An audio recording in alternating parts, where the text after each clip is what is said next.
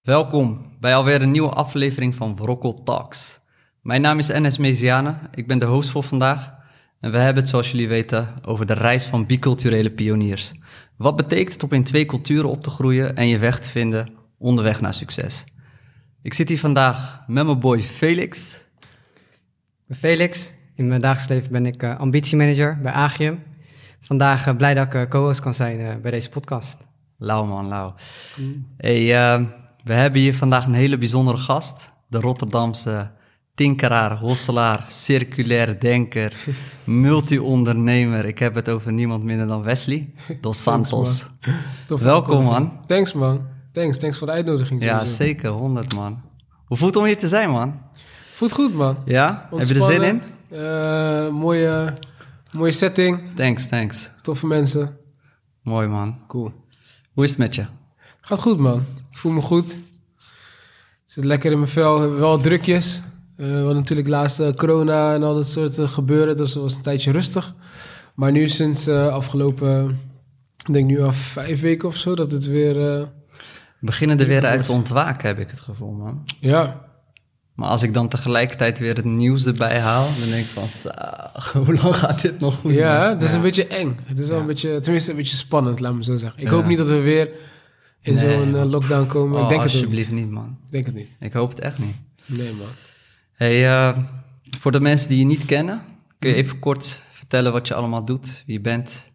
Ja, ik ben uh, Wesley Dos Santos. Ik ben 29 jaar oud, geboren en getogen in Rotterdam, Delfshaven. nou, ik ben ondernemer. Ik heb mijn eigen schoenenlijn, Diversity Footwear. Daarnaast eigen bootvuurbedrijf, Eikapitein. Um, ik geef lezingen, workshops. Ik vind het gewoon leuk om uh, mensen te inspireren.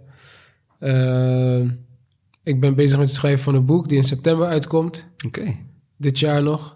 Um, ja, wat nog meer? Soms vergeet ik gewoon wat ik doe. En vader natuurlijk. Ja. en vader sowieso. Ook niet het ja, minst ja, belangrijkste. Vader sowieso van de kleine, van Celine. Ze is nu uh, onlangs één jaar geworden. Dus uh, ja man, alles bij elkaar gewoon. Mooi man, mooi. Ja. Als je al die dingen zo opnoemt, um, en ik had jou die vraag, zeg maar, misschien, weet ik veel, tien jaar geleden gesteld van, wat ben jij op je 29e allemaal aan het doen? Had je dit ergens kunnen voorspellen, zien aankomen? Nooit, nooit man, nee. En wat, wat was je antwoord geweest dan, als ik dat had gevraagd? Toen? Ja, zeg maar toen je 20 was. Tien jaar geleden, even kijken, toen ik 20 was, toen wou ik um, rechercheur worden bij de politie. ja man. Totaal wat anders. Totaal wat anders. Echt, ik zat toen uh, op het HBO. En uh, ik weet nog dat ik wel een beetje zoekende was. Ik was altijd wel ondernemend, dus ik was wel ondernemend bezig. Um, dus vanaf mijn dertiende of zo was ik al wel aan het ondernemen. Vooral via internet, spullen aan het inkopen vanuit China, dat soort dingen. En hier weer verkopen. Je zei um, we, met wie? Um, ja, ik deed dat vooral. Ja. Maar ik deed het ook wel soms, uh, of tenminste best wel vaak samen met een goede vriend van mij. Oh. Dus hij deed dan voornamelijk zeg maar de sales. En ik was dan die guy die altijd met gekke ideeën kwam van... hé, hey, ik kan dit bestellen, ik kan dat bestellen. En uh, uh, laten we dat gewoon doen en laten we dat gewoon gaan verkopen, zeg maar. Ja. Dus dat eigenlijk, man. En okay. nu, ja, nu is het zo van... Uh, tenminste, nu, je vraag was natuurlijk van tien jaar geleden. Rechercheur wou ik toen worden. Ja. Ja, man. En wat, wat voor HBO zat je toen dan? Was dat al op het pad van het rechercheur zijnde? Ja, Welke studie? Ja, die, ja. Oh, bij mijn studie? Ja, nee, ik studeerde bedrijfskunde. En ik moest toen, uh, was ik op zoek naar een afstudeerstage. En in eerste instantie wist ik gewoon helemaal niet wat ik wou gaan doen. Ik vond het gewoon leuk om, om dingen te doen, om dingen vooral te experimenteren, zeg maar. Dus daar was ik voornamelijk mee bezig. Gewoon heel veel dingen testen, uitproberen. Um, en ja, op een gegeven moment had ik zoiets van, nou, ik wil denk ik rechercheur worden. Mm-hmm. Ik, weet echt, ik weet eigenlijk niet meer precies waarom ik dat wil worden. Maar het leek me gewoon leuk en spannend, weet je. Vind ik best wel een opmerkelijke, zeg maar, een opmerkelijke ambitie. Gezien het feit, hè, je zegt, ik ben in Delfshaven opgegroeid. Ja. Uh, het is daar niet echt stoer om te zeggen van ik ga bij uh, de politie werken. Ja, ja tenminste, en ik had zoiets van, ja, het lijkt me wel cool om te doen. Je weet toch? Kijk, films en zo, dit, dat. Maar toen eindstand in de vierde van mijn hbo-studie. En um, toen, moest ik, toen ging ik afstuderen. En had ik een afstudeerstage gedaan bij de, bij, bij de politie. Ja. Politie-eenheid Rotterdam. Omdat ik zoiets had, joh, voordat ik daar ga solliciteren als regisseur... wil ik eerst even een kijkje in de keuken nemen om te kijken van... hey, hoe is het daar, hoe is de sfeer, weet je? Want cultuur is voor mij echt super belangrijk in een organisatie, zeg maar. Mm. Nou, ik daar uh, stage gelopen, afstudeerstage, succesvol wel afgerond. Maar die vibe die ik daar mee, mee kreeg, dat past niet bij mij, man. Was, Omschrijf die wijp eens. het was voor mij te veel eh, macho gedrag en te veel, yo, kijk mij, ik heb zoveel strepen of dit is mijn rang, dus ik mag meer vertellen. En weet je, daar hou ik niet van, man. Voor mij is iedereen gewoon gelijk. Mhm. En eh, dus dat, dat pakte mij niet. En vanaf dat moment had ik al zoiets van, yo, regisseur gaat hem niet worden, man. Nee. Nee. denk een gemiste kans voor de politie. Als je ook kijkt naar... eh, ik zag laatst bijvoorbeeld, een, was alweer bijna een jaar geleden... zag ik een foto voorbij komen van een Rotterdamse korps...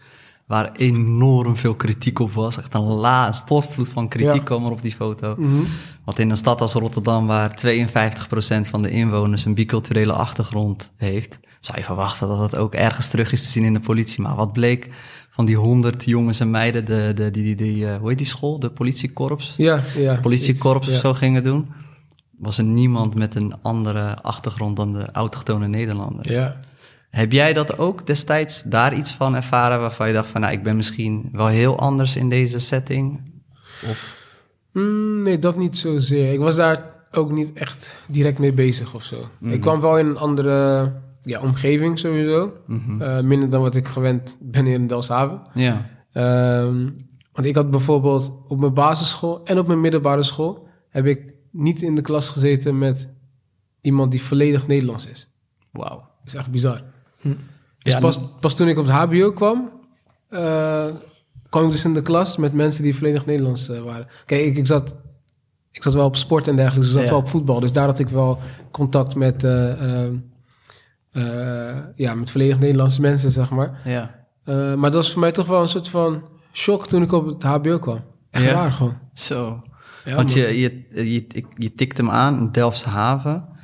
Eh, neem ons even mee in die tijd dat je in Delfshaven opgroeide. Gewoon, ja, hoe zag jouw jeugd eruit in Delfshaven? Ja, jeugd was voornamelijk eh, heel veel buitenspelen. Ehm toen in die tijd had je toch wel heel veel last van junkies. Eh, heel veel. En ja, als je dan buiten was met je vrienden of iets dergelijks en je ging spelen... en je ziet dan een junkie die liep dan bijvoorbeeld op de dijk... daar bij, waar nu het dakpark is. Was vroeger, oh ja, eh, Marconi. ja, was vroeger Keilenweg en zo. Ja. En ehm, daar ging je dan soort van junkies kijken. Dat was zeg maar spannend. Weet je, dan ging je samen met... Ja, kom, we gaan junkies kijken. Gaan we naar de dijk en dan... Oh joh, kijk daar, de junkies. Dit is echt feest van herkenning, man. Wij hadden een afkeerkliniek vroeger bij ons in de straat, man. In Oude Noorden, man. Dus, ook, ook zoiets, ja, dus, dus als wij buiten gingen spelen, we mochten altijd nooit naar het voetbalveldje naast de afkeerkliniek. Ja. Maar ik weet nog tot op de dag van vandaag, we gingen gewoon stiekem toch, als mijn vader, als mijn vader moest werken of zo. Ik weet nog tot op de dag van vandaag, we hebben daar gekke dingen gezien, man. En Gewoon ook mensen gewoon, ja, gewoon seks op straat, weet je. Ja, ja, ja, ja. Echt bizar. Gekke shit, ja. Als je gewoon beseft hoe jong je nog bent, dat je, dat, dat je met dat soort dingen wordt blootgesteld. Ja, is gek, man. Kijk, aan de ene kant denk ik wel dat het je ook gewoon vormt. Ja, Eh, maar het is, het, is dan het is niet normaal of zo. nee. Maar op dat moment, dan denk je dat het normaal is. Je zit daarin. Ja. Je, toch, je, je kent niks, niks anders, niks beters. En dat is de ruige kant van Delfshaven misschien? eh, De, de, de, Ja, de andere kant is gewoon dat je juist met zoveel, zoveel verschillende nationaliteiten met elkaar opgroeit. Zeg maar, iedereen heeft gewoon dezelfde eh, eh, soort van achtergrond. Bijna de mensen die bij mij in de klas zaten bijvoorbeeld, al de ouders die kwamen vanuit het buitenland hierheen om hier te werken voor een beter perspectief en dat soort dingen. En dat had iedereen. Dus iedereen was wel op die strijdersmentaliteit. ja. Ehm, ja, het, het, het- ik denk dat het zeg maar dan belangrijk is dat je eerst, als je elkaar leert kennen en je weet van, oh, jij bent eigenlijk gewoon net als ik, ook al zie je er anders uit. Mhm. Maar je hebt dezelfde ambities, dezelfde strijdersmentaliteit, je wilt beter, weet je. ja. Dan heb je zoiets van, oké, nou, we zijn allemaal gewoon samen. Want jouw ouders zijn ook uit, eh, want even voor eh, de mensen die je niet kennen, jij Ja. hebt Caverdische roots. Ja, klopt man. En je ouders zijn uit uh, Caverdië hier naartoe gekomen? Ja. Of was, ja? Ja, uit Kaapverdië. En, En, mijn, ja, mijn vader die was 12 toen ik kwam en mijn moeder die was 16 toen ze kwam. Oké. Ja. En, en hoe, eh, voor de mensen die niet eh, bekend zijn, maar de Caverdië is dus een relatief kleine community, eh, als je het ten opzichte van bijvoorbeeld de Surinaamse Marokkaans-Turkse Ja. community Ja. afzet. En vooral gevestigd in Rotterdam. Ja. Hoe, ja, hoe zou jij de Caverdische cultuur omschrijven? Ja, vooral heel barmhartig, denk ik. Heel gastvrij. Ehm, niet lullen, maar poetsen gewoon. En, ehm, en ook gewoon heel gezellig. Ja. Ik denk dat dat wel de drie dingen Jullie houden van vissa's, hè? Ja, man, vissa zijn... eh, waar vissa is, daar zijn wij gewoon. Eh, ja, man. Eten, drinken, dat is wel echt uh, typisch uh, Ja. Caribiaans, man. Ja. Dus dat is wel tof. En ook heel, heel veel, vooral toen, zeg maar, elkaar opzoeken. Want zeg maar, ja, ik kan je voorstellen dat je eerst met z'n allen in Capverdië bent... en daarna komt een van jouw zussen of zo, die komt naar Nederland... En daarna komt de andere zus of andere broer. En die komt natuurlijk wel eerst bij elkaar. En dan ja, voel je je een soort van veilig natuurlijk met elkaar. Um, maar de familiegevoel zit er wel heel erg in, man, daardoor. Dus je leert wel echt... Uh, ja, je groeit gewoon samen op met je neefjes, met je nichtjes en Ja. tantes, alles. Ja, man. Ja. is gek. Hebben jullie dan nu veel familie hier in Nederland? Ja, nu wel, man. nu is het echt heel veel. Meer hier dan, uh, dan elders. Oké. Ja. Dus dat is wel echt tof, man. Ja. En, en uh, vertel, je ging dus, uh, je zegt net, hè, het basisschool, ik, had, uh, ik zat alleen maar met uh, ja, multiculturele kinderen. Ja. middelbare school eigenlijk ook. Ook. en dan kom je vervolgens op de HBO, man. Ja. Wat, ja, hoe ging dat dan? Ja, het was, ik weet nog, de allereerste dag toen gingen we naar um, een soort introductiekamp of iets dergelijks. En toen ik daar kwam, dacht ik zo, ik schrok wel, zeg maar. Terwijl het gewoon in Nederland is, maar Ja. ik schrik. Ik denk zo, nou, best wel veel uh, van wat ik niet gewend ben, Ja. weet je. Maar ik ben sowieso een type die, ik kan me overal makkelijk uh, aanpassen. Ik ben heel flexibel en zo.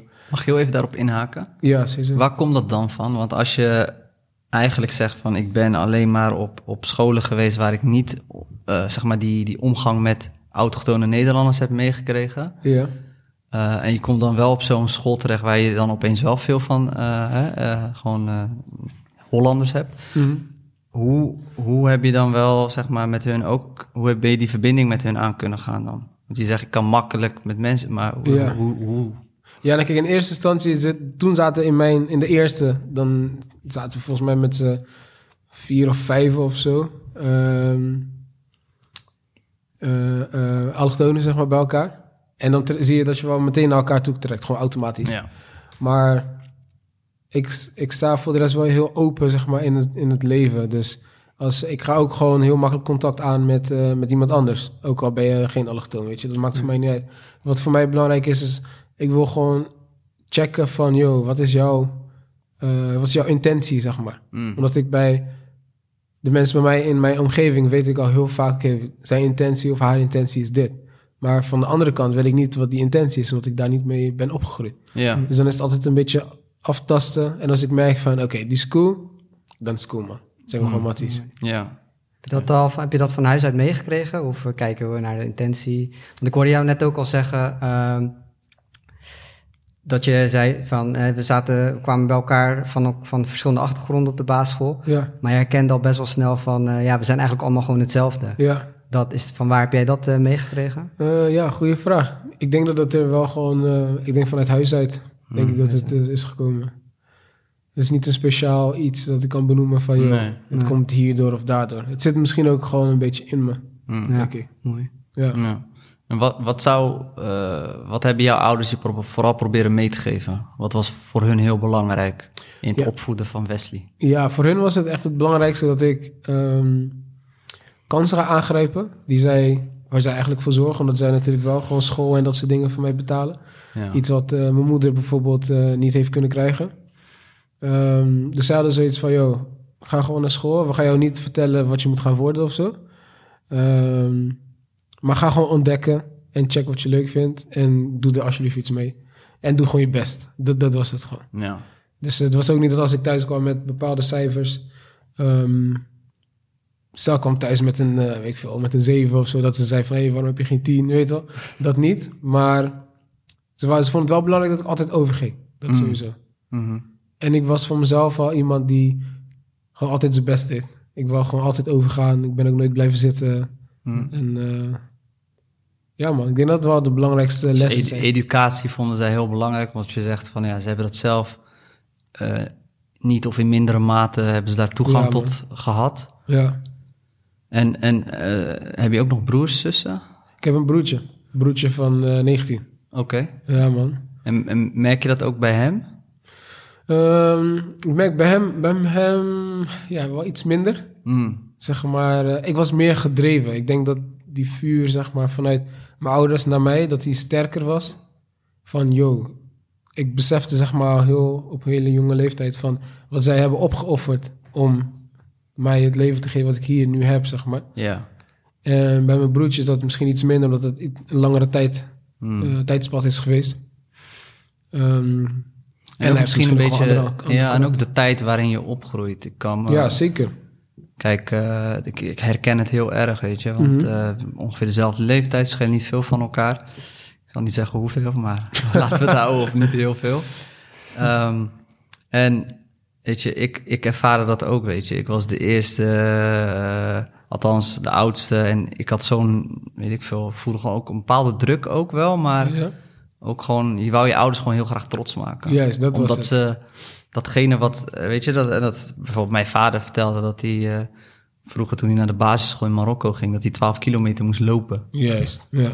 weet je. En dan, nou, ga jij het maar flikken om eh, door je wekker heen te slapen. Juist. de tram die voor je deur stopt en eh, hè? alles Precies. lekker geregeld Super en al. makkelijk. Ja, ja. Ja. mooi man. Ja, er zit man. ook veel, eh, veel raakvlakken in.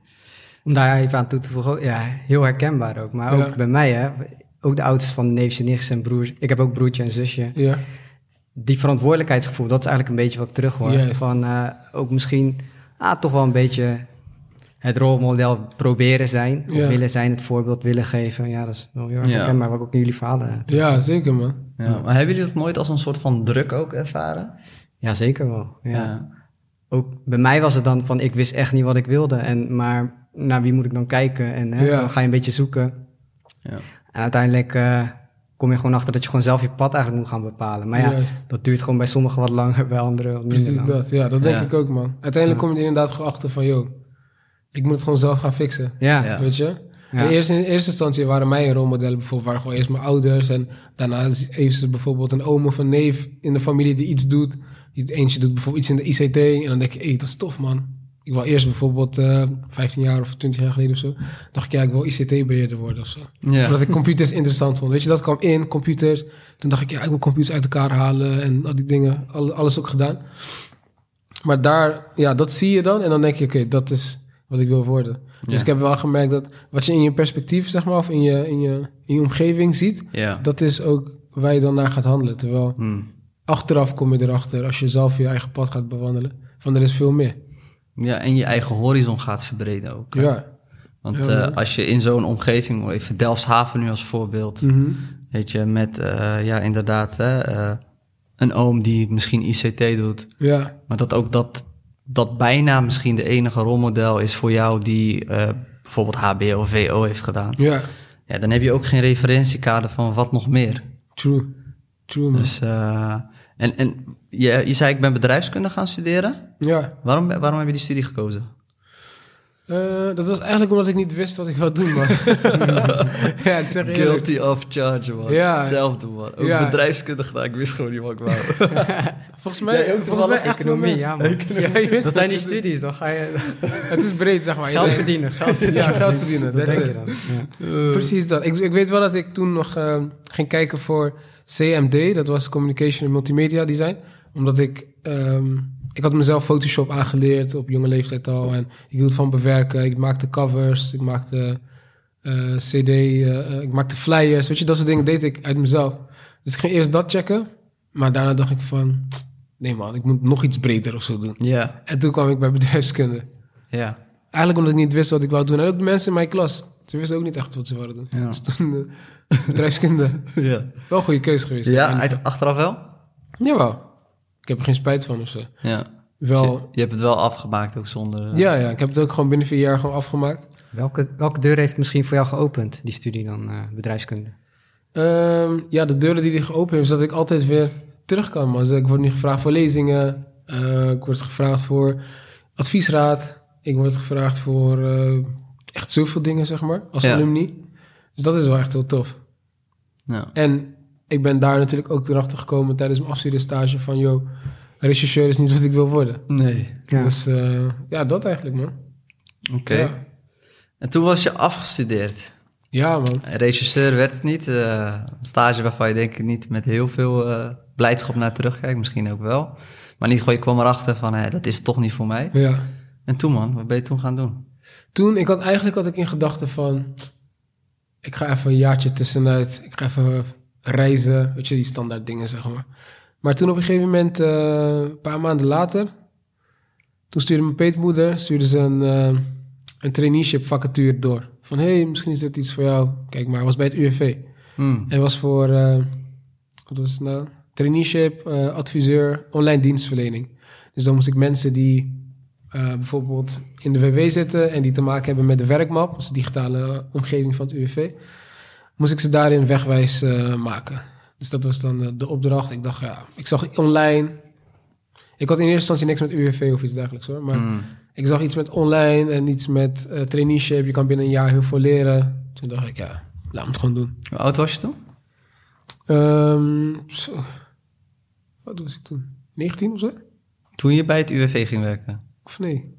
Ik ben nooit zo goed met uh, leeftijden en zo. eh, tijden.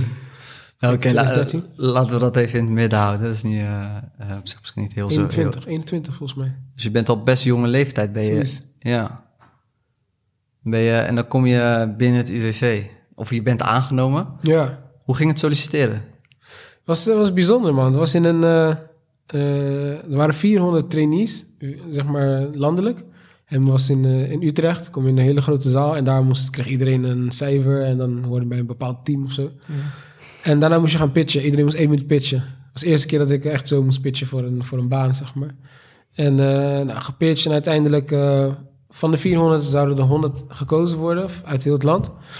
En ik was dan een van de gelukkigen. En ja, toen aangenomen kwam ik terecht bij het werkbedrijf van het UWV Herenwaard in Rotterdam. Mhm. En eh, ja, toen zat ik opeens in de grote mensenwereld, man.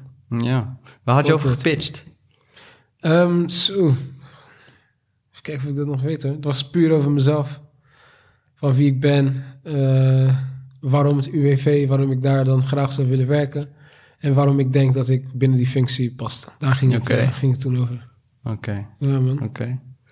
Hoe was dat voor jou, dat pitchen? Was dat iets waar je misschien bij je studie al eh, gewoon goed ervaring mee had? Was dat spannend? Nee, het was een beetje opkomend, zeg maar. Want pitches, eh, ja, heel lang geleden bestond het niet echt of zo. Het was een beetje opkomend, maar toen kwam ik er wel echt mee in, eh, in aanraking dat ik echt moest gaan schrijven en testen en opnieuw, opnieuw. En ja, man. Dat ben je zelf gaan doen of moest dat in die Dat moest toen in die- ja, in die Ah, sollicitatie, oké. ja. Ja, ja, Ja, dat was voor mij toen nog nieuw. Ja. Hmm. En dan kom je terecht bij UWV, daar ben je aangenomen. Ja, weer aangenomen. Hoe lang heb je daar uiteindelijk gewerkt? Vijf jaar. Vijf jaar, wow. Ja. Dus dat was wel lang. Ja, Ja, in eerste instantie dacht ik van, het was een traineeship voor een jaar. ja. Maar eh, aan het einde van, van het jaar vroeg eh, mijn toenmalige manager, die zei van, eh, ja, zou je het leuk vinden om als adviseur werk en eh, werk en ZZP, zeg maar, bij ons te blijven. Dus wat ik dan kon doen is mensen ehm, ja, werken aan het perspectief van, van werkzoekenden, maar ook van mensen die vanuit de WW hun eigen bedrijf willen beginnen. Het past ook gewoon perfect bij mij. Dus Mm. ik dacht, ja, waarom niet? Let's go. Mhm. Dus toen ben ik dat, eh, ben ik dat gaan doen, man. Dat was wel wennen hoor, in zo'n omgeving. Ja, want eh, je komt dan van de collegebanken, of althans van, de, van school. Mhm. En dan kom je in zo'n grote organisatie met allemaal belanghebbenden en stakeholders. En het is ook nog eens ambtenarij, dus het gaat waarschijnlijk net iets langzamer allemaal dan dat Ja. je dat zelf zou willen. Hoe, eh, hoe heb je daarmee gedeeld? Ja, ik moest wennen, man. Ik moet eerlijk zeggen, ik heb toen altijd mijn eigen ding, zeg maar, of zo gedaan. Ik was altijd die... Hoe zeg je dat? Ik heb gewoon een visie, dus ik probeer altijd binnen, binnen bedrijf of iets dergelijks... probeer ik ook gewoon mijn eigen functie achtig te creëren. Mhm. Eh, omdat ik... Ja, aan de ene kant, je zei het net al, het gaat gewoon veel te traag voor mij. Als ik gewoon een idee heb en ik ben echt een ideeën-guy. Ja. En dan wil ik het ook gelijk uitvoeren, weet je. Ja. Want hoe langer je het wacht, hoe langer je wacht, hoe minder... Ja, dat vuurtje dat dooft dan eh, een beetje. Ehm, en dan moet je weer draagvlak gaan creëren. Moet je weer, eh, nou, wat vind jij? Wat vind jij? Maar dat ben ik niet gewend. Ik wil gewoon, oh, dat is het idee, bam, go. Hmm. Ehm, dus ja, ik moest wennen. En zij moesten daar denk ik ook aan wennen. Maar het was ook voor hen, wat ze tegen mij, eh, aan mij vertelden eigenlijk... is dat ik best wel een soort van frisse wind eh, eh, meebracht. Mhm. En kreeg je ook wel eens de wind tegen? Ja, ja, sowieso. Ja. Sowieso. Dat gebeurde regelmatig gewoon als je de wind eh, tegenkrijgt. Maar ondanks dat, dan probeer ik altijd te kijken van... oké, wat waar zit diegene mee? Ja. hoe kunnen we dat alsnog ervoor zorgen dat we via middenweg of zo Ja. toch datgene kunnen gaan doen, zeg maar. Maar het was wel even wennen. Ehm, Wat, wat eh, als je terugkijkt op die tijd bij UWV, wat, wat ben je over jezelf te weten? Wat heb je over jezelf geleerd in die tijd? Ja, wat ik heb geleerd is dat ik het eh, wel echt heel erg leuk en belangrijk vind om perspectieven van andere mensen te vergroten. Dus eh, wat ik daar deed is in gesprek gaan met mensen die in de eh, WW terecht zijn gekomen. En dat kunnen, soms zijn het ex, ex-bankiers, zijn mensen met superhoge salarissen. Andere keer zijn het weer eh, bouwvakkers. Het is echt zo verschillend. Mm. Maar ik heb dus daar wel gewoon geleerd om met verschillende soorten mensen om te gaan. En eh, toch te graven van, oké, wat is die intentie, wat is het doel? En als ik daar dan een steentje aan kan bijdragen, ja, voelde ik me altijd super blij, man. En weet je, kijk, ook daar gingen mensen me altijd onderschatten. Dus ik dacht, eh, wie is deze young boy? Weet je, wat, gaat hij van je leren? Dan zit je daar Ja. als bankier met een eh, ton salaris. Precies, kom mee in pak en zo stropdas, alles. Maar ondanks dat ja, heb ik toch wel geleerd van... Dat maakt eigenlijk in principe allemaal niet uit, man. Nee. Want wat maakt er wel uit dan? Het gaat allemaal eh, om, ja, om de intentie, de, de, de, de weg waar je naartoe wilt gaan, je perspectief. En als ik die gewoon op een of andere manier kan verbreden, wat heel vaak lukt, Ja, dan, dan ben ik al blij. En dan zijn, zijn, zijn zij ook blij. ja. En waar heb je dat van meegekregen? Dat vind ik wel interessant. Gewoon eh, de gedachte weer eigenlijk terug op die intentie, maar ook je eigen visie hebben. Hoe heb je dat meegekregen? Is dat iets wat je misschien van huis uit hebt meegekregen? Of misschien vanuit boeken? Ehm, ik denk dat het gaandeweg de jaren is. eh, Ja, dat is gewoon eigen ervaring eigenlijk. Ja, eigen ervaring eigenlijk, ja. Dat ik constant ben gaan... Weet je, je ontdekt door de jaren heen steeds meer dingen van jezelf, maar ook wat je echt belangrijk vindt. En soms kan het uit boeken komen, soms komt het uit podcasts, maar dan wordt het zeg maar aangevuld. Hm. Dus het begint als een soort van vazige iets of zo. Ja, En dan door de jaren heen, of door dingen die je meemaakt, of die je ziet, of die je hoort, dan wordt het beeld steeds scherper, waardoor ik nu wel weet van, yo, oké, dit is waarvoor ik op de wereld ben. ja. Ik denk dat Ja. dat wel een vraag is die vele mensen bezighoudt, man. Wat wil ik? Waar maak ik impact mee? Ja, Eh, weet je, het is van die ja, existentiële vragen, moeilijk Ja. woord. Thanks to Nordin. Props naar jou, man, broer. Eerste aflevering van Rockle Talks. Ik heb me geleerd. Existentiële vragen. Maar, eh, weet je, wat, wat zou jij willen uit die ervaring, weet je? Die eerste jaren op arbeidsmarkt, net afgestudeerd, eh, traineeship. Wat zou jij zeg maar aan, aan, aan mensen willen meegeven die nu ook in die fase zitten? Weet je, ze hebben gebikkeld, HBO, WO, of maakt Ja. niet uit in principe wat voor studie je hebt gedaan. Eh, misschien ook vaak in veel gevallen een studie gekozen die, nou, waarvan ze niet meer, eigenlijk niet wisten wat ze ermee wouden, maar ze dachten van, nou ja, dat zal wel goed zijn, dus ik doe dat. Safe. Wat, wat zou je aan, aan zeg maar, die lotgenoten die, die nu zeg maar een paar jaar nog, eh, toen jij nog op je 21 aan het zoeken was naar dat Ja. soort eh, dingen, wat zou jij aan hen willen meegeven? Ja, ik zou willen meegeven dat ze gewoon moeten blijven experimenteren, man. Dingen blijven proberen. En ehm, kijk, je kan nu bijvoorbeeld een bepaalde studie doen en daar doe je dan dingen voor. Maar daarnaast kan je ook altijd nog boeken lezen over andere dingen die je misschien wel meer eh, interesseren. Dus dat je niet zeg maar maar één ding constant blijft doen, want dan blijft je wereld blijk, ja, best wel beperkt, zeg maar. Ehm, maar bijvoorbeeld in mijn geval dat ik en studie deed en een stukje ondernemen daarnaast, zeg maar. Mm. Uh, en het kan voor iemand anders weer iets anders zijn. Maar gewoon Ja. vooral blijven experimenteren. ehm, zodat je jezelf gewoon zo snel mogelijk eh, kunt vinden, zeg maar. Ja. In ieder geval waar jij energie van krijgt, weet je. Ja, Want dat is het soms ook. Dat je gewoon echt op zoek bent van...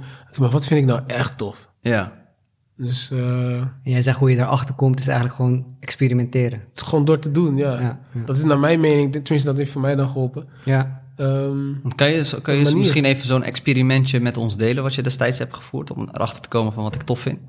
Ja, bij mij is het eigenlijk door, door heel mijn leven heen, zeg maar, gegaan. Ehm, wat, ik, wat ik net in het begin ook aangaf van... op mijn twaalfde, dertiende was ik al bezig met dingen eh, eh, importeren... naar, of tenminste vanuit China hierheen en dan hier verkopen. En dan ging ik concepten bedenken. Ging bijvoorbeeld ook t-shirts, t-shirts bedrukken... of t-shirts laten verven door een kunstenaar uit de buurt... en dan die weer verkopen. Armbanden, riemen, even alles en nog wat. Dus ik ik had zeg maar toen al op hele, hele jonge leeftijd was ik erachter gekomen van oké, nou de wereld is best wel klein. En ik vind het gewoon leuk om eh, concepten te bedenken. Dus dan haalde ik het hierheen en dan gooide ik mijn eigen sausje eroverheen. Mm. En dan was het oké, dit is het en dit ga ik verkopen. Oké. Dus, ja, en dat deed ik al gewoon sinds, sinds heel vroeg. Ja. Maar ik had toen niet zoiets van... oké, nou misschien moet ik hier iets mee gaan doen. Misschien moet ik eh, echt ondernemer worden. Dat kwam echt pas na mijn studie. Hm. Omdat ik niemand... Ja, in mijn omgeving, directe omgeving... was er geen ondernemer of iets dergelijks. Ja, en dan, en dan eh, ik denk een mooi bruggetje dan om even naar je ondernemerschap te gaan. Je zit dan bij het UWV. Je bent bezig met eh, die ZZP'ers eh weer op de rails te krijgen. Of in ieder geval niet meer afhankelijk van die WW. Ja. Ehm, wanneer had je zoiets van, oké, en nu ben ik zover om vaarwel tegen UWV te zeggen en gewoon voor mijn eigen dromen te gaan? Ja. Wat was dat omslagpunt voor jou? Ja, opslagpunt was toch wel dat ik merkte dat ik uit mijn UWV-jasje begon te scheuren, zeg maar. Dus het werd gewoon... Letterlijk, want ik zie je, je traint man, broer. nee. Gisteren toevallig, na lang tijd. Maar ehm, ja, ik merkte wel dat ik eh, echt wel uit dat UWV-jasje, zeg maar, scheurde. Steeds sneller kreeg ik, als ik bijvoorbeeld ideeën kreeg of dingen, ik wou het zeg maar gelijk uitvoeren. En ehm, ik had in, aan de zijde had ik dus mijn ondernemingen al opgestart. Dus ik werkte bijvoorbeeld, ik begon eerst met 32 uur werken, en daarna werd het steeds minder, daarna werd het drie dagen. Wat deed je daarnaast dan? Daarnaast deed ik, eh dus had ik mijn schoenenlijn bijvoorbeeld. Oké, toen was je met diversiteit begonnen. Juist, toen begon ik al met diversiteit. En eh, een jaartje later kwam Unique CV erbij. Eh, en een jaartje later kwam Eikapitein erbij. En in de tussentijd werkte ik gewoon bij het UWV. En dat, dat, dat bouwde je steeds af, zeg maar, het Juist. aantal uren Juist, dus ik bouwde het af en het andere bouwde zich steeds meer op. op. Ja. En ehm, het geld die ik dan verdiende bij het UWV, dat kon ik dan gebruiken om te investeren in mijn ondernemingen, zeg maar. Dus zo probeerde ik het een beetje op te bouwen, zodat ik niet al te veel eh, risico hoefde te nemen. Eh, maar toch wel door kon gaan met mijn dromen. En eh, ik werkte toen bijvoorbeeld drie dagen bij het UWV. En eh, vier dagen gewoon voor, voor mijn ondernemingen. En daarna werd het steeds meer en het werd ook steeds drukker. En op een gegeven moment, eh, ja, dan komt het punt van... Hey, wat, eh, dus je kan niet twee dagen werken bij het UWV. En eh, op een gegeven moment gaat dat andere ook wel wat meer draaien. Dat je wat meer geld eh, binnenhaalt. En dan denk je, ja, ik kan ook wel nu gewoon goed voor mezelf eh zorgen. Ja. man. Ja. Ja. To- tof hoe je dat zegt, want ik merk nu ook, hè, ondernemen is wel een beetje hip nu. Mhm. Eh, veel mensen willen ondernemen, maar ook zoals jij dat hebt aangepakt, is natuurlijk, je hebt het gewoon geleidelijk eigenlijk, heb je het gewoon opgebouwd eigenlijk, naast Ja. je vaste werk. En zo zie je eigenlijk ook dat die mogelijkheden er gewoon ook zijn. Dat is Zeker. wel heel erg eh, nice om te horen, man. Ja. Ik wil nog heel even kort eh, naar de UV-tijd voordat we even naar je ondernemen gaan. Wat Ja. ik nog, nog interessant vind, wat denk ik ook een les in kan zitten, is... Jij bent heel erg altijd ondernemend geweest en je had ideeën en dergelijke. Maar je hebt toch vijf jaar lang bij UWV volgehouden. Ja. En ik merk ook nu heel veel gewoon leeftijdsgenoten die gewoon ergens komen. En die denken van, ik wil nu al ergens anders zijn, dus eh, ik ga maar weer job, een andere Job job, in- vinden. ja. Eh, Is dat ook iets wat bij jou speelde? Of hoe ben jij daarmee omgegaan? Ehm, nee, kijk, ik had heel erg zoiets van... als ik ergens gewoon op mijn plek zit... en ik kan waarde toevoegen waar ik ben... dan, dan blijf ik gewoon even daar. Toen ik had, ik, ik had intern wel gesolliciteerd bij het, bij het UWV... om andere dingen te gaan doen. Ja. Eh, Je maar hebt dat niet was dan... vijf jaar lang dezelfde functie gedaan. Nee, nee, nee, Nee. nee. maar je hebt dus Ehm, wel intern steeds gekeken van, ja, wat ja. wil ik er nog uithalen? Precies. Wat precies. kan ik nog waar toevoegen? Ja, maar ik dacht wel... Ik had wel altijd in mijn achterhoofd van... sowieso ga ik dit niet heel mijn leven doen. Ja. Dus eh, ik was mijn bedrijf al aan het opbouwen. Met als doel natuurlijk wel van... binnenkort of over een tijdje... dan ga ik dat volledig doen. Hmm. Maar ik had geen haast of zo, omdat ik zoiets had van, joh, ik ben nu bij, eh, ehm, waarde aan het, aan, het, aan het leveren. Ja. Dat is voor mij het belangrijkste, man. Mm. En eh, hoe, eh, hoe komt dat terug in je ondernemingen? Eh, Dat, dat waarde, leven, waarde creëren. Kun je ons bijvoorbeeld meenemen, je eerste onderneming, diversiteit, of serieuze onderneming, je hebt Ja. daarvoor natuurlijk ook veel, veel andere dingen gedaan. Ja, Ik denk wel, het moment dat je ook een beetje bekend werd en zo, was denk ik wel met diversiteit. ja. Hoe is dat ontstaan? Hoe diversiteit is ontstaan? Ja, Ja, het was, ehm, ik was sinds kleins af aan eigenlijk al altijd gewoon obsessed met designer sneakers. Dus ik kocht, ik had toen een bijbaantje als eh incasso-medewerker. Dus ik werkte 12 uur in de week. Ik verdiende 112 euro in de week. en ik kreeg ook elke week uitbetaald. Dus eh, of ik ging naar de Zara, kocht ik een t-shirt of broek of iets in die richting. Ik spaarde ook wel gewoon een gedeelte. Ehm, en elke maand wou ik dan gewoon een, een designer sneaker kopen. Dus eh D-Squared, uh, Lanvin, Dolce Ja. Dat soort dingen. Maar best wel duur natuurlijk. En eh, een vriend van mij ook. Ehm, en Heb toen op Prada Sports ook gehad? Prada's, zo nee, Prada's heb ik niet gehad. Die wou ik altijd graag. Lanwens. Zo. Lanvest, die kon ik toen nog wel eh, betalen, maar Prada's die vroeg ik toen aan mijn ouders. Ze tegen mij, eh, wat denk je? Ga je gelijk hypotheek betalen dan? Of, Sorry, ik onderbrak je, man. nee, geen probleem. Ehm, dus toen op een gegeven moment ehm, kocht heel veel designer sneakers. En eh, die goede vriend van mij, Adilson, waarmee ik, eh, eh, dus wat ik net aangaf, dat ik spullen inkocht. En dat, ik- dat hij ze dan bijvoorbeeld verkocht. En ook met dvd's bijvoorbeeld. Ik ging vroeger, toen was ik volgens mij ook 11, 12, 13 zo. Ja. Ging ik via Casa, LimeWire en zo, BitTorrent, dat soort dingetjes. Ging ik altijd spelletjes, software, software, dvd's en films. Eh, software, dvd's en muziek. Deed ik dan branden, ging ik gewoon netjes pakketjes maken, weet je wel. Excel-sheet bijhouden, alles. Dus dat deed ik allemaal al. Eh, was, niet, was niet legaal, maar eh, ja, was wel al wel ondernemen, je weet toch? Maar hij hielp mij toen ook met een soort van distributie. Dus hij gebruikte zijn netwerk om te verkopen en ik mijn netwerk om te verkopen. En ehm, ja, wij waren allebei gewoon obsessed van designer sneakers. En toen eh, was ik gewoon in mijn kamer, was ik mijn schoenen aan het opruimen. En zag ik dat in die binnenkant van die lipjes, eh, zag ik staan van Made in Portugal, Made in Portugal. Eh, sommige waren Made in Italy. En toen op een gegeven moment ehm, dacht ik gewoon, was ik gewoon nieuwsgierig geworden. En ik dacht van, joh, waarom komen al die schoenen die ik koop, waarom komen ze allemaal uit Portugal? Wat is daar? Weet je? En zelf, ik ben, ik, ik, ik spreek geen Portugees, uh, Caridiaans wel, maar ik begrijp wel Portugees. En toen dacht ik van, joh, ik wil eigenlijk wel gaan checken van, wat is daar in Portugal? Hoe, weet toch, fabrikanten zijn daar, maar ik weet het niet. Ik ga op onderzoek uit, man. En toen ben ik gewoon gaan googlen. ehm, eh, eh, shoe, shoe manufacturers in Portugal. Weet je, gewoon dat soort dingetjes. Eh, op een gegeven moment uitgekomen op een artikel van de Nederlandse ambassade. En eh, dat artikel ging dan over zaken doen in Portugal. En daarin stond bijvoorbeeld dat Portugal heel veel exporteert naar Nederland. En als je vragen hebt over eh, import of export, kun je de Nederlandse ambassade bellen in Lissabon. En toen dacht ik, ja, ik ga gewoon bellen, man. gewoon even proberen. Dus ik gewoon bellen, had ik aangegeven van, hey, ik wil heel graag eh, wat meer informatie over schoenfabrikanten, want ik wil misschien mijn eigen schoenenlijn beginnen. En eh, ja, zo is het toen eigenlijk een beetje begonnen, man. Ze hadden me daar een beetje bij begeleid. Ze stuurden mij een lijst door met 40 fabrikanten. Ik had gewoon één standaard e-mail gemaakt, dat ik naar alle 40 verstuurd. En toen kreeg ik daar 10 reacties op terug. En op een gegeven moment waren er vier die zeiden van... eh, ja, je mag ook naar ons toe komen en dan kunnen we het je gewoon uitleggen, kunnen we kennis maken, dit, dat. En toen ben ik voor het eerst naar Portugal gegaan. En zo is het... eh, en, dan kom je daaraan en dan ga je gewoon naar schoenenfabrikanten. Ja, ga je soort van netjes, weet je toch? Want Ja. jij bent jong en je weet niet, dus ik ga gewoon, weet je toch, Colbert, dit, dat.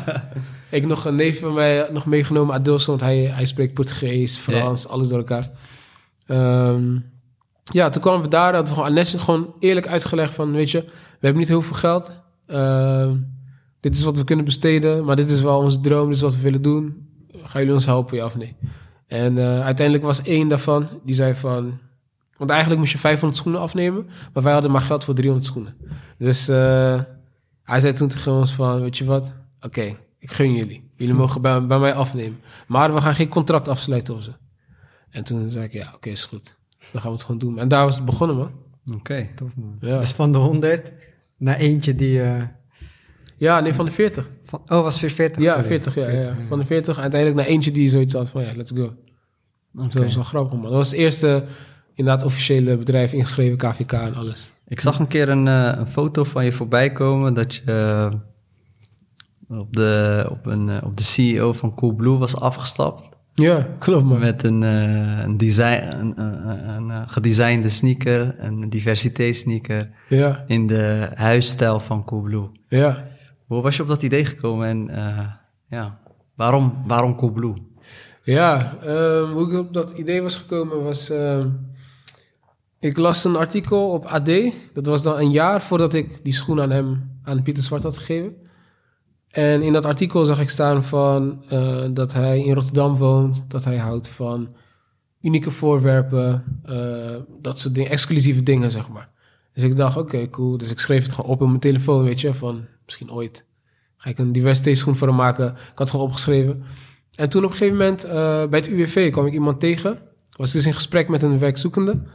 En hij zei tegen mij van, dat hij aangesloten was bij een, een of andere organisatie, Captain's Club eh, van SS Rotterdam. Dus ik doorvraag, ja, wat is dat? En bla bla. Hij zegt, ja, het is een netwerkbijeenkomst. En elke maand komt er een eh, Rotterdamse ondernemer die komt spreken. En En toen zei hij van, ja, volgende, ma- eh, zei hij, volgende maand of de maand daarop... dan komt Pieter Zwart van Coolblue. Ik zeg, zo, serieus? Tof, man. Ik, toen zei ik, had ik hem aangegeven van, weet je, hoe tof ik hem vind. Want ja, de dingen die hij heeft bereikt en zijn manier van, van ondernemen... en wat hij, de, de waarde die hij levert voor de klant en dergelijke... daar sta ik ook achter. Dus dat voor jou dan al in, qua- op het gebied van ondernemerschap wel een rolmodel voor je. Eh, ja, is wel een rolmodel. Ja. Ja, ja. Is wel iemand eh, die ik gewoon super tof vind eh, Ja, en waar ik van kan leren, zeg maar, zeker. ja, En eh, ja, op, op die manier kwam ik toen dus daar in contact. En hij zei van, ja, als je wil, kan ik je eh, introduceren. Kan ik je meenemen, zeg maar. Ik zeg, ja, als je wil, cool, man.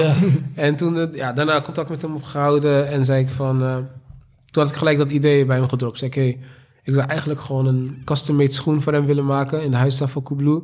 En dan doe ik de kleren aan van mijn neefje, die werkte bij Coolblue als bezorger. doe ik die kleren aan, dan doe ik fotoshoot. En eh, ja, dan overhandig ik hem gewoon één exemplaar van de Coolblue schoen. En toen op die dag ja, mocht ik op het podium komen, mocht ik hem geven, had hij hem aangedaan en alles. Dus dat was wel tof, man. En die post ging ook gewoon echt viral gewoon op, eh, op LinkedIn. ja. Dus eh, ja, dat was tof, man. ja. Tof ding. Ik vind het wel mooi hoe, zeg maar, eh, je baan ook weer een netwerk oplevert. Ja, Weet je, want een, een, een, een ontmoeting waar je misschien helemaal niks achter zocht met iemand die in de WW zat, ja, waarmee je gewoon als mens, van mens tot mens mee in gesprek gaat en er opeens weer een nieuwe deur open gaat, een nieuwe wereld voor je open gaat. precies, man. En dat is, eh, kijk, jij komt uit Delfshaven, eh, maar je bent best wel, je bent zeg wel, best wel uniek bezig voor de gemiddelde, even zo te gezegd, boy die in Delfshaven is opgegroeid. Mhm. Als in je, ja, je bent echt je grens aan het verleggen. Je mengelt in verschillende werelden telkens, telkens, telkens. Ja. Eh, wat zou je zeg maar aan hun kunnen willen meegeven van hoe jij jezelf dat eigen hebt gemaakt, weet je? Door elke keer weer die, eh, die nieuwe werelden te ontdekken eigenlijk.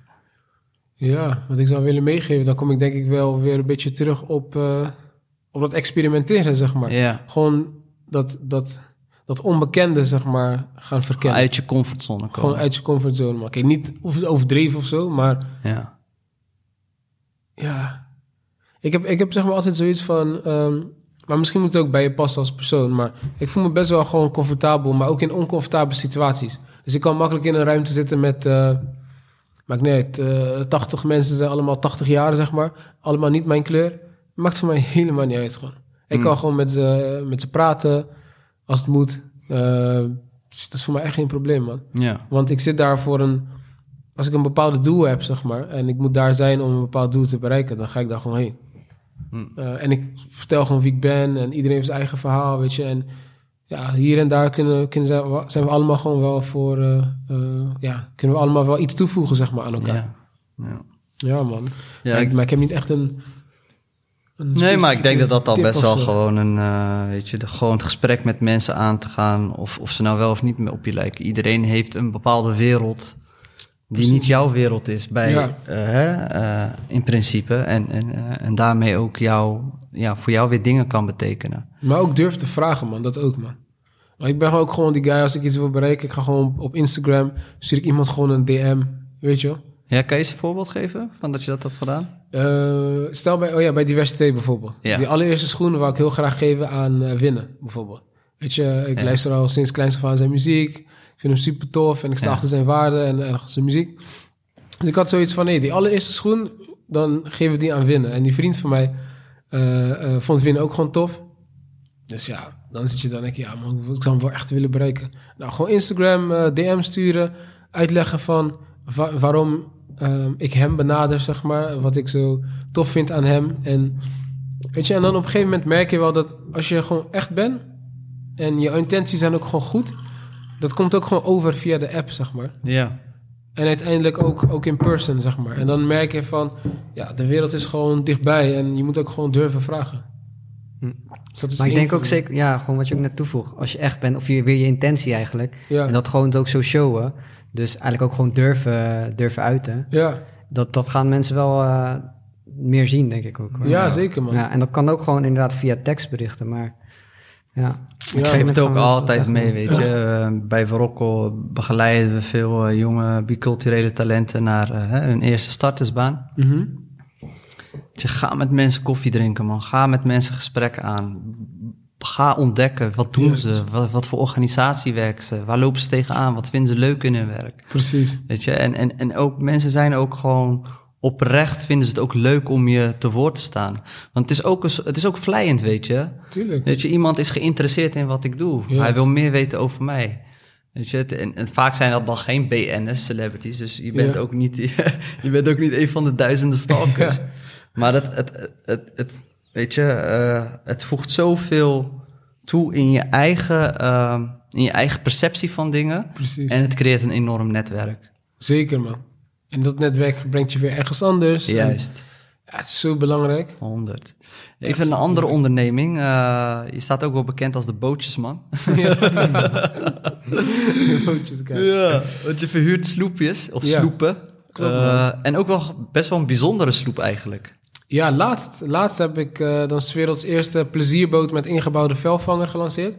En ook dat is weer heel toevallig gebeurd. Dus ook, ook dat was weer een experimenteer iets, zeg maar. Ja. Want eh, vier jaar geleden had ik nog nooit gevaren op een sloep. En nu eh, heb ik dan een eigen bootvuurbedrijf. Ja. Ehm, en ook zoiets komt door dat experimenteren. Want kijk, mijn vriendin en ik die zijn bijvoorbeeld toen voor het eerst wezen varen in Alblasserdam. Dat was drie jaar geleden. En, eh, of nee, vier jaar geleden was dat.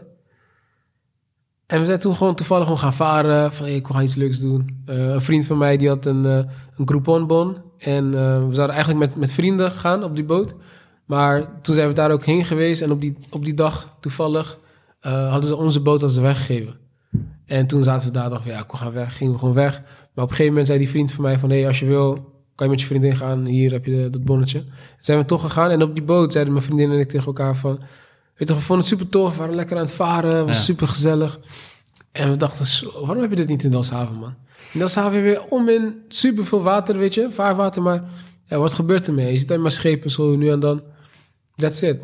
En toen eh, zeiden we gewoon tegen elkaar van, ja, waarom gaan we niet ons eigen bootvuurbedrijf beginnen? we kopen gewoon een boot en eh, we zetten een website op. gewoon een boot. Ja. Ja, nee, nee kijk, Dat was is wat niks is. lijkt, dan lijkt het zo. Nee, maar kijk, we hadden, toevallig hadden we allebei hadden we wel 6000 euro gespaard. Want we zouden eigenlijk een auto gaan kopen. Eh, maar we woonden allebei gewoon thuis. Hmm. Ja, toen dachten we, ja, we hebben eigenlijk geen auto nodig. Nee. Ko- kopen gewoon een boot. En je dacht ook niet, ik heb nog eh, dure schoenen nodig. Nee, man, Nee, nee, want man. dat toen inmiddels al zijn eigen Oh, schoenen. Ja, ja, toen had ik wel eigen schoenen. Ja. Nee, maar nee. We dachten gewoon, we gaan het gewoon doen, man. En mijn vriendin is ook onderneemster. Ja. Dus eh, in die zin vullen we elkaar wel aan. Dus als we dat ideeën hebben, we denken, ja, we gaan het doen. We zien het voor ons, zeg maar. Let's go. Ehm, dus ja, gewoon toen een boot gekocht en Ik, gegaan. wacht, man. ja, eh, je, je, je, je, je, je, je raakt daar iets heel moois, belangrijks aan. We zien het voor ons. Ja, De kracht van visualiseren. ja, dat is een van de belangrijkste dingen, man. En ehm, zeg maar, ik denk dat het niet voor niets is dat eh, de, het woord kracht, zeg maar, in verbeeldingskracht zit. Ja. Want het is iets wat wij allemaal hebben sowieso. ja. Ehm, iedereen heeft het. Alleen het is maar net wat je ermee doet, zeg maar. Voor de een, soms heb je een idee en dan denk je van... Nee man, dit ga ik eens aan iemand vertellen, dit is gek. Je weet toch? Ehm, maar zeg maar, hoe, hoe, hoe, verder je komt en hoe vaker je hebt geëxperimenteerd... Laat me zo zeggen, dus hoe vaker je hebt... Tenminste heb ik eh, ervaren hoe vaker ik heb geëxperimenteerd met mijn verbeeldingskracht... eh, des te meer eh, zekerder ik mij voel door mijn verbeeldingskracht. Dus nu als ik een idee in mijn hoofd heb en het lijkt soort van iets geks, dan denk ik, ga ik gewoon doen, man. Want ja, toen had ik ook iets geks in mijn hoofd en nu is het dit geworden. ja. Dus waarom niet nu, zeg maar? Ehm, en dan heeft het natuurlijk ook wat te maken met je omgeving. Van wat vinden zij van jouw verbeeldingskracht, zeg maar? Ik vind het bijvoorbeeld heel erg tof om.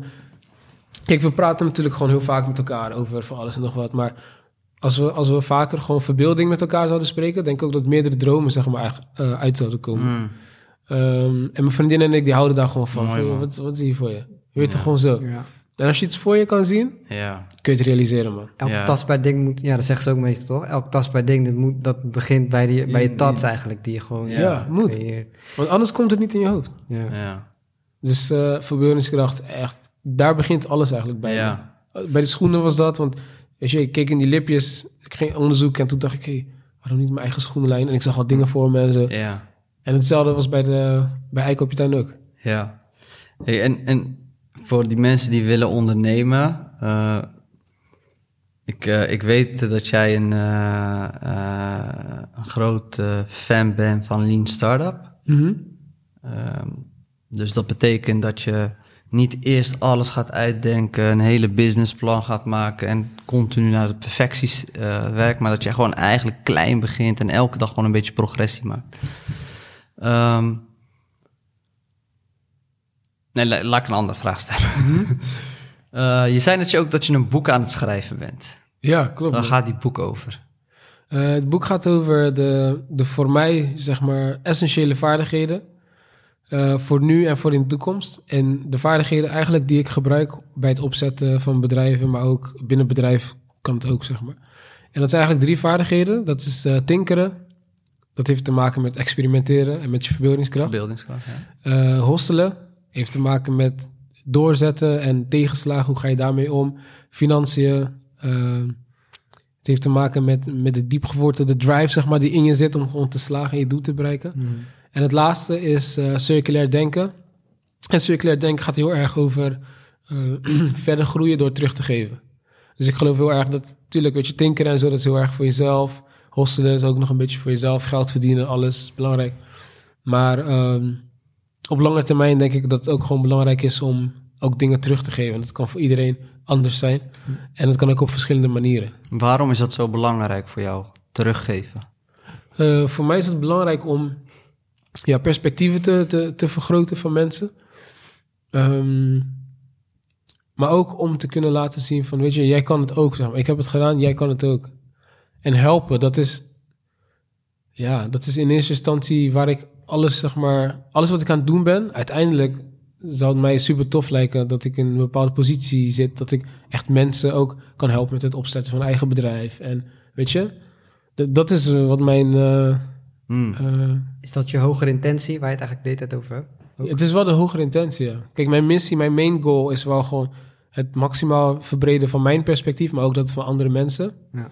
En ja, dat kan ik doen via verschillende vormen, zeg maar. Er zijn verschillende wegen om dat te doen. Dat kan zijn eh, financieel, dat ik iemand een bedrag geef waardoor die iets kan starten, zeg maar. Ehm, het kan zijn door bijvoorbeeld coaching. Het kan zijn door een boek die ik uitgeef. Het kan zijn door een presentatie die ik geef. Het kan Ja. verschillende vormen zijn. Maar. Ehm, en dat is ook zeg maar de connectie die eigenlijk allemaal bedrijven met, met, eh, met elkaar hebben. Want zo heel vaak krijg ik zeg maar de vraag, wat, wat doe je allemaal? Je doet boten, sneakers, wat, doe je allemaal? Maar voor mij zeg maar, ik weet dat alles met elkaar in lijn zit. Omdat eh, mijn why is gewoon van, ik wil perspectieven vergroten van andere mensen. Dus dat kan zijn via een boottrip. Ehm, in Delfshaven, zeg maar, mensen wisten niet dat je zonder vaarbewijs gewoon mag varen in Delfshaven. Totdat eikapitein daar kwam, zeg maar. En waar je daar nu mensen uit de buurt gewoon op de boot nemen en ouderen en weet je. Verbreden daar gewoon letterlijk de perspectief van de mensen. En met de schoenen eh, is ook precies hetzelfde. Waar we bijvoorbeeld ook workshops geven aan studenten ehm, van de Willem de Koning Academie bijvoorbeeld. Van hey, how to start your own shoe brand. Binnen twee weken zetten ze hun eigen schoenenlijn op. Dope, man. Dus al die dingen hebben allemaal met elkaar te maken. En mijn podcast, dat doe ik omdat ik perspectief van andere mensen wil vergroten. En mijn boek, omdat ik perspectieven van andere mensen wil vergroten. Dus alles staat met elkaar in lijn, zeg maar. Ja. Mhm. Ja, man. En, en je zegt over mijn why. Eh, ja, veel mensen weten niet wat hun waarom is.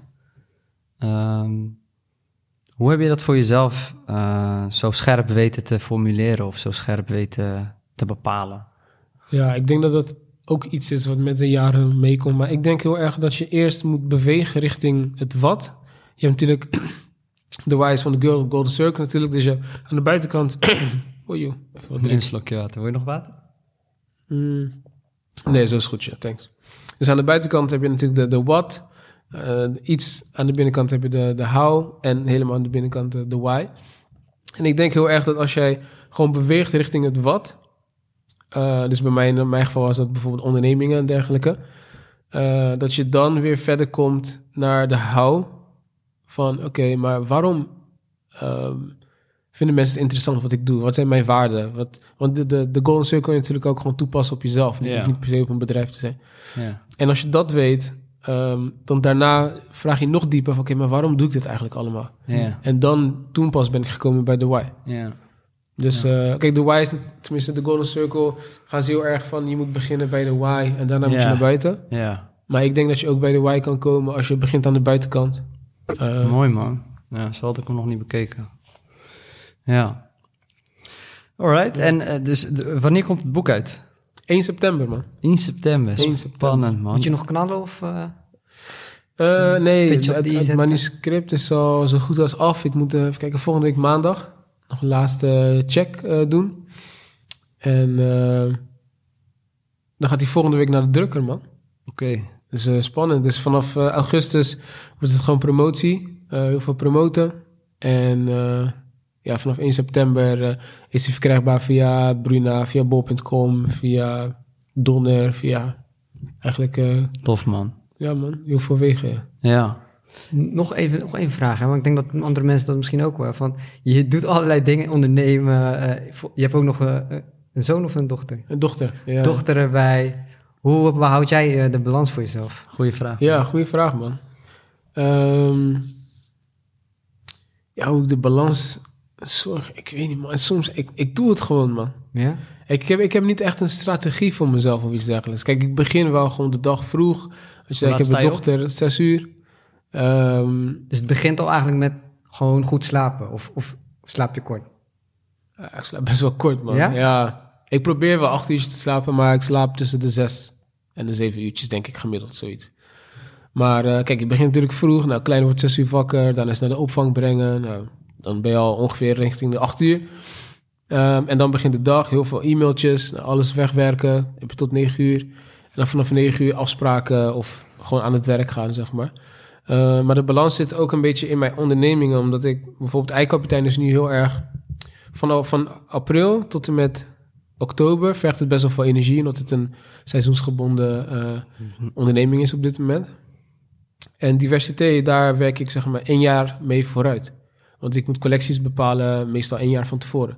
Dus daar ben ik misschien ja, drie, vier maanden mee bezig om dat zeg maar te regelen. Hmm. En dat kan ook in de wintermaanden natuurlijk, kan vanaf oktober tot en met... eh, eh, Dus je plant Maart. eigenlijk heel veel vooruit. ja, ik plan wel vooruit. Zeker man. En, en, en wat, eh, wat voor voordeel heeft het voor jou? Creëert het ook bijvoorbeeld rust in je hoofd? Heel veel rust, ja man. Het creëert echt heel veel rust voor mij. omdat ik dan weet van oké, eh, nou, van, van, van daar tot daar focus me hierop. Van hier tot hier focus me hierop. Ja, En eh, misschien komt er ooit een punt dat alles te veel wordt. Kan ook. ja. Maar dat zie ik dan wel. Ja, het- ik, eh, ik herken het ook wel als ondernemer dan. ehm, dat je bent nooit klaar. Nee, dat is het verschil met als je in loondienst bent. In Ja. loondienst, je, je doet je laptop dicht, je logt je uit, je doet de deur achter je dicht je bent gewoon klaar. Het is klaar, weet je. Maar als ondernemer, je blijft doorgaan, weet je. Heb je daar ook een soort van moeite mee? Dat, dat, dat je bijvoorbeeld, eh, bijvoorbeeld als je zegt van s'avonds ga ik bijvoorbeeld even lekker met mijn kleine spelen. Maar dan zie je een mailtje voorbij komen of denk, oh ja, shit, ik moet dit nog doen. Oh, die, die post of... eh, Oh nee, dat heb ik niet man. nee? Nee, dat heb ik niet echt. Nee, als ik... Kijk, meestal als ik dan thuis ben... eh, ik zeg, kijk, de kleine slaapt ongeveer rond 8 uur in de avond. Soms zijn er dingen die gewoon gedaan moeten worden. Dan ga ik gewoon van 8 tot 10 gewoon door. Met, met een mailtje, met de presentatie, met something. Ehm, en daarna is het van 10 tot, eh, tot 12, soms tot 11, wel gewoon rust. Ja. Gewoon samen met een vriendin checken we gewoon iets op Videoland of Netflix of Ja. serie, something. Gewoon lekker chillen. ja. Maar eh, soms zijn er gewoon dingen die gewoon da- gedaan moeten worden. En soms ga ik ook gewoon tot twee uur in de nacht door. En, maar ik vind het niet erg, zeg maar. ja. Dat is ook heel dat ding. Ik vind het gewoon leuk. En ik weet waarvoor ik het allemaal doe. Ehm, dus ja, dat is wel een verschil, denk ik. Dat eh, ja. Mhm. Als het aan mij ligt, ik vind het ook helemaal niet erg om gewoon door te werken. Gewoon door, door, door, door. door. Tuurlijk moet je wel chillen en zo, weet je. Ja. Dat hoort er ook bij. Maar ik vind het gewoon echt leuk om te doen. Ja, ik denk dat, dat dat echt wel belangrijk is. Dat je ook echt iets doet waar je... Weet je, dat het, het voelt ook niet meer dan als werken. Nee, man, totaal niet. Want weet je, kijk, zo meteen loop ik hier weg en dan heb ik appjes op mijn telefoon die ik ook moet beantwoorden. Maar dat doe ik gewoon. Maar het voelt niet van, oh shit, eh, ik ben nu aan het werk. Ja. Ik doe het gewoon. Ja, Dus eh, daar denk ik niet zo over na of zo. ja. Even, even als we vooruitspoelen. Hè, we hebben, ik heb je de, als, in het begin een beetje de vraag gesteld van... Joh, als ik jou deze vraag tien jaar geleden had gevraagd... van wat zou je nu allemaal vandaag de dag doen? Had je hem dan nu beantwoord zoals wat je nu aan het doen bent? Nee. Maar ik, als stel nou dat ik je zou vragen... waar zou je over vijf, over tien jaar willen staan? Wat, wat, wat, wat zijn je ambities? Ehm, ja, dat is ook weer een lastige vraag. Sowieso. Ik denk dat het ook weer helemaal niet klopt met wat ik ga zeggen, maar maakt niet uit. maakt niet. Maar ehm, ja, kijk, wat ik in ieder geval hoop is dat wat ik nu heb opgebouwd, dat ik dat kan, kan, verder kan uitbouwen. En eh, wellicht sta ik nog steeds wel aan het roer van de, van de bedrijven, wellicht ook niet, dat weet ik niet. Ehm, maar ik zeg je eerlijk, ik kijk niet zeg maar tien jaar vooruit en zo, dat doe ik niet man. Mm. Zelfs vijf jaar doe ik niet. Ik, wat ik nu heel vaak doe is twee, eh, maximaal twee jaar vooruit kijken eigenlijk. Dat is wat ik nu doe, omdat ik, ja, ik vind het echt heel lastig. Dingen veranderen zo snel en dan komen opeens bepaalde eh, ja, dingen op me af dat ik denk, ja man, dit is tof, dit moet ik gaan doen. Misschien over een paar jaar heb ik mijn eigen tv-show, zou kunnen. Eh, maar ik heb nog wel heel veel plannen die ik nog wil gaan doen. Dat, dat weet ik wel. Ehm, en ik, zorg- ik zorg er wel altijd voor dat die plannen hun eigen momentum, zeg maar, krijgen. Want ik vind het ook niet tof om alles tegelijkertijd te doen en tegelijkertijd te lanceren. Maar ehm, ja, over, over vijf of tien jaar, ik zou het echt niet weten, man. Nee, maar dat is goed. Ik denk dat dat ook gewoon een eh, eh, ja, prima antwoord is. Eh, ik kijk niet verder dan twee jaar. Nee, ik zeg je eerlijk. Kijk, het enige wat ik, wat ik hoop is dat ik over tien jaar kan zeggen van... ...joh, ik heb, eh weet ik veel, 2,5 miljoen mensen de perspectieven vergroot. Dan denk ik, cool, dan zit ik hier gewoon. Ja, man. Dan ben ik blij. Ik denk dat wel mijn missie wel hetzelfde blijft. Ook over tien jaar, dat denk ik wel. Alleen die aantallen die vergroten. Maar Ja. via wat, weet ik nog niet. ja. Ja. Alright. Nou, nice. Ik, eh, ik, eh, ik denk dat we dat gaan meemaken dan. Wat er, eh, je bent in ieder geval niet van eh, de, de Instagram en LinkedIn tijdslijn af te slaan. ik zie je echt letterlijk overal oppoppen. Dan Ja, is het zo. zelfs weer een tramhokje.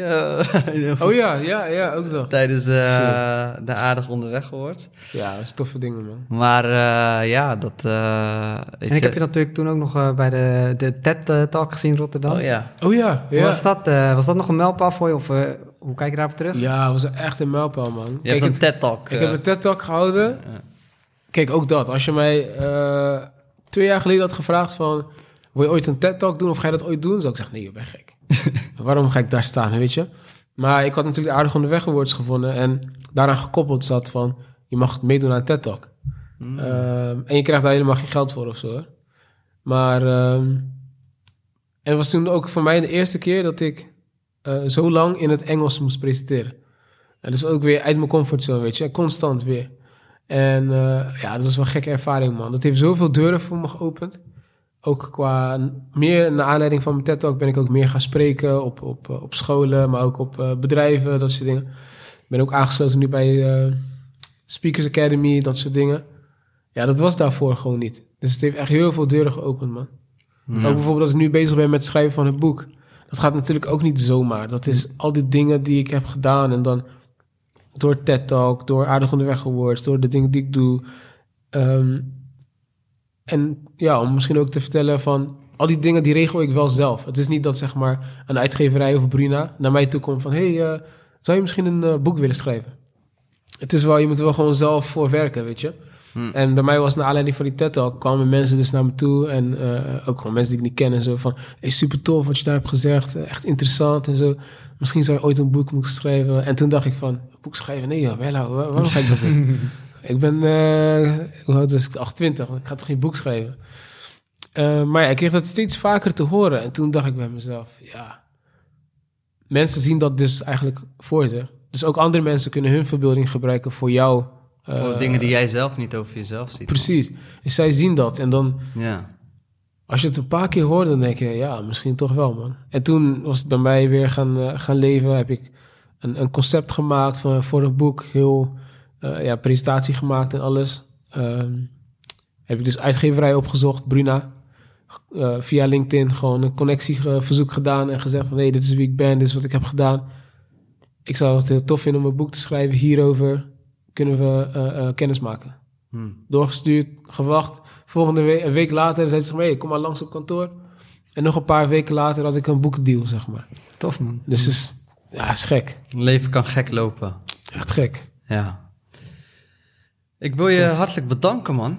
Nee, graag gedaan, man. Jullie bedankt sowieso. Ja, ook voor dit platform. eh, ja, leuk om ook gewoon even nu even de diepte in, met je in te gaan, duiken. ja.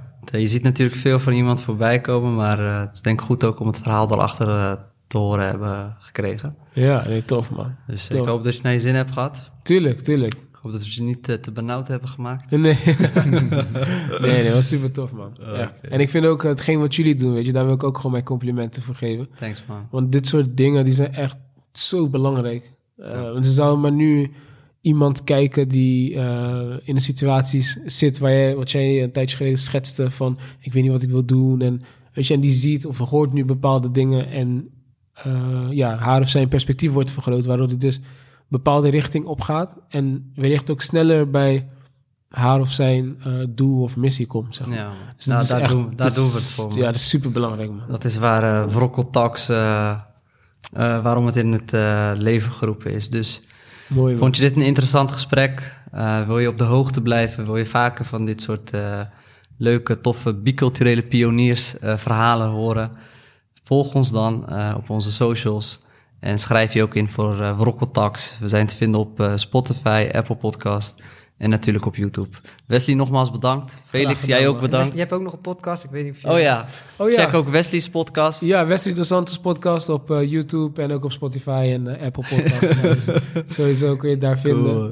En eh, ja, heel veel liefde man toegewenst sowieso.